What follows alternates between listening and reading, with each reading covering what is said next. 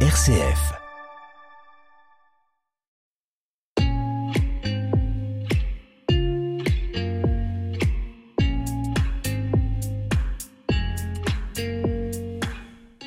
La COP27 s'ouvre dimanche 6 novembre à Sharm el-Sheikh en Égypte. Ce sont 15 jours de débat où tous les pays de la planète se retrouvent annuellement pour trouver des solutions au réchauffement climatique.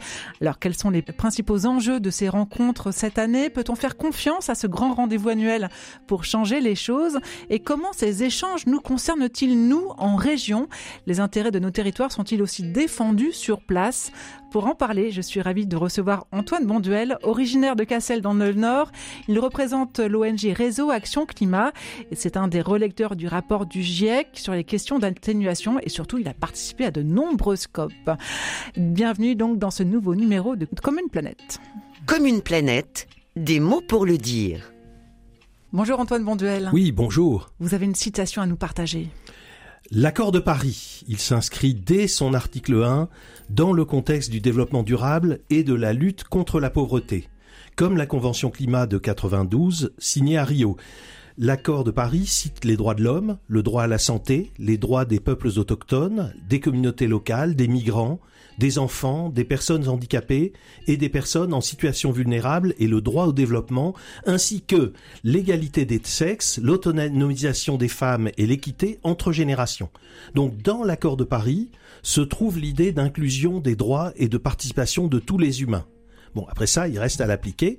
Le point de départ est vraiment très très intéressant. Ouais, et on n'est pas que dans la lutte euh, du réchauffement climatique d'un point de vue purement scientifique. Hein. Il y a des impacts aussi sociétaux. Antoine Bonduel, alors cette COP elle s'ouvre dimanche et en fait euh, dès les 7 et 8 novembre, dès les lundis et mardis, on attend les chefs d'État et je pense que déjà là ça va être un petit peu mouvementé. C'est toujours une énorme machine. C'est aussi le souhait des gens, des négociateurs qui ont longtemps été un petit peu entre eux aussi bien ONG que scientifiques ou, ou diplomates. Quand on fait venir les chefs d'État, ben on a derrière euh, beaucoup de, de, de contraintes. Euh, puis on est dans un contexte de dictature. En même temps, si on veut que le climat soit au cœur des, des décisions, il faut faire venir les chefs d'État. Et en même temps, euh, vous me disiez hors antenne qu'il y a déjà un bateau de Greenpeace là qui est en mer Rouge. Alors, Greenpeace a une initiative intéressante, c'est qu'ils ont invité des jeunes leaders de, de grandes ONG du Maghreb et du et du Machrek, donc en Égypte ou, au Proche-Orient, et ils sont en train de faire la tournée de, pas mal de ports là, donc euh, de façon très pédagogique. Et surtout, ils font se rencontrer des gens, et c'est très important en fait. L'ambassadeur d'Égypte en France, Alaa Youssef, euh, parlait euh, ces derniers temps de cette COP comme le sommet de la mise en œuvre. Sur quoi les négociations devraient-elles se, concentrer cette année? Il y a trois conversations qu'on va suivre qui ont été engagées l'année dernière à Glasgow. Il y a une négociation sur les pertes et dommages qui démarre. Donc c'est l'idée que des pays qui vont être vraiment perdants, euh, eh ben on va les dédommager. Il y a une deuxième chose qui est très spécifique à l'accord de Paris. On peut peut-être en reparler après. C'est le, le stock take, c'est-à-dire le fait qu'on va prendre le, total des promesses des pays de ce qui se sont, sur quoi ils se sont engagés. L'ONU lance la moulinette, c'est le début de la moulinette jusqu'à l'année prochaine, et euh, les scientifiques disent est-ce que ça suffit pour avancer? Et donc, quelque part, les États vont être incités à revoir leur copie dans l'année qui vient et, les deux années qui viennent. Et c'est le principe de l'accord de Paris, hein, qui est vraiment un accord de, de une sorte de, de climatoton. C'est le téléthon, chacun ramène, promet des choses et, fait des choses. Enfin, la, dernière conversation qu'il va y avoir à, à, à Sharm el-Sheikh, c'est c'est euh, les coalitions sur euh, des choses ponctuelles. Ça, c'est la, la nouveauté de d'aider typiquement ici l'Afrique du Sud, à sortir du charbon avec des fonds qui sont pas toute la communauté internationale. On concentre les tirs sur un ou deux pays on verra après, et sur des choses très évidentes que notamment le, GIEC nous a incité à faire. On dit quand même que c'est une COP qui va se concentrer sur le, financement quand même, parce qu'on n'a toujours pas atteint cette promesse des 100 milliards de dollars par an fournis par les pays développés vers les pays en voie de développement. Ça, c'est une grosse négociation euh, qui devrait aussi avoir lieu. Tout à fait, tout à fait. Non, mais le financement, il est en, il est, il est derrière. Et ici, ce qu'il faut voir, c'est que quand on parle financement, on parle d'une part de l'adaptation, qui est une question de solidarité avec des pays plus pauvres. On parle de de la transition énergétique dans les pays émergents. Et il y a un petit peu de bagarre entre les deux parce que le, les deux sont nécessaires en fait. Et euh, les ONG, disons euh, caritatives, vont être plutôt du côté d'aider les pays les plus pauvres, mais euh, les ONG qui s'intéressent à la question climatique ou les même les, les États, quelque part, le, les choses vraiment importantes, elles se passent chez les émergents.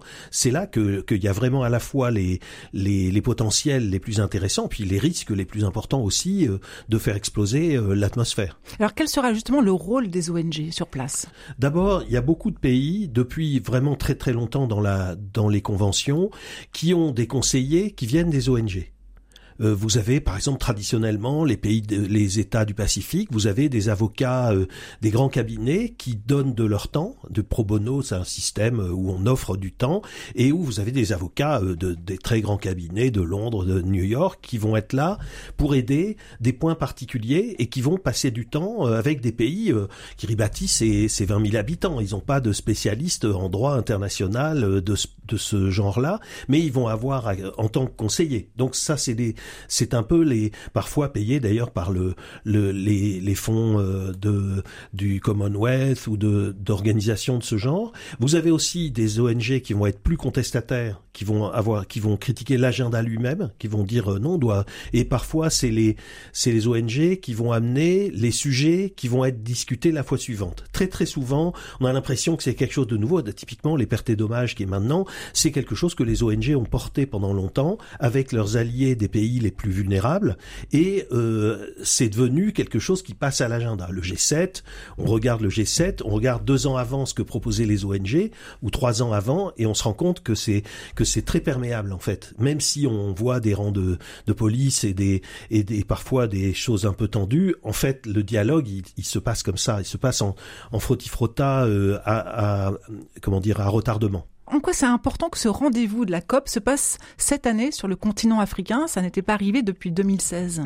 Il y a une question de répartition dans le monde. L'Afrique a une position singulière, c'est qu'elle a une population qui est celle qui va le plus augmenter euh, dans les décennies qui viennent, le reste du monde étant désormais assez stable, avec beaucoup de, de, de potentiel euh, euh, non exploité et qui quelque part euh, euh, aussi de, pauvreté euh, et, de, et, de, misère. Donc on a on a un mélange de, de dynamisme et de et de futur peut-être pas radieux mais fort et puis des choses quand même qui sont qui ont, qui ont énormément de mal à, à en sortir. C'est aussi essentiellement un continent qui n'a pas contribué au, au, changement climatique, qui a même plutôt été exploité toute la période coloniale et tout ça. Et quelque part, il n'a donc pas de responsabilité historique, alors qu'il est pour une grande partie fait de gens qui vont avoir euh, euh, les conséquences des changements climatiques. Comment ces échanges au sein de la COP euh, nous concernent-ils, nous, en région?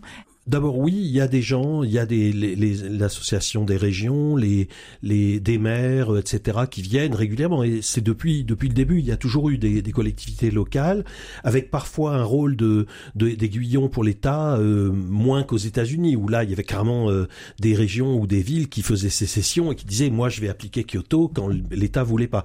on n'en est plus vraiment là.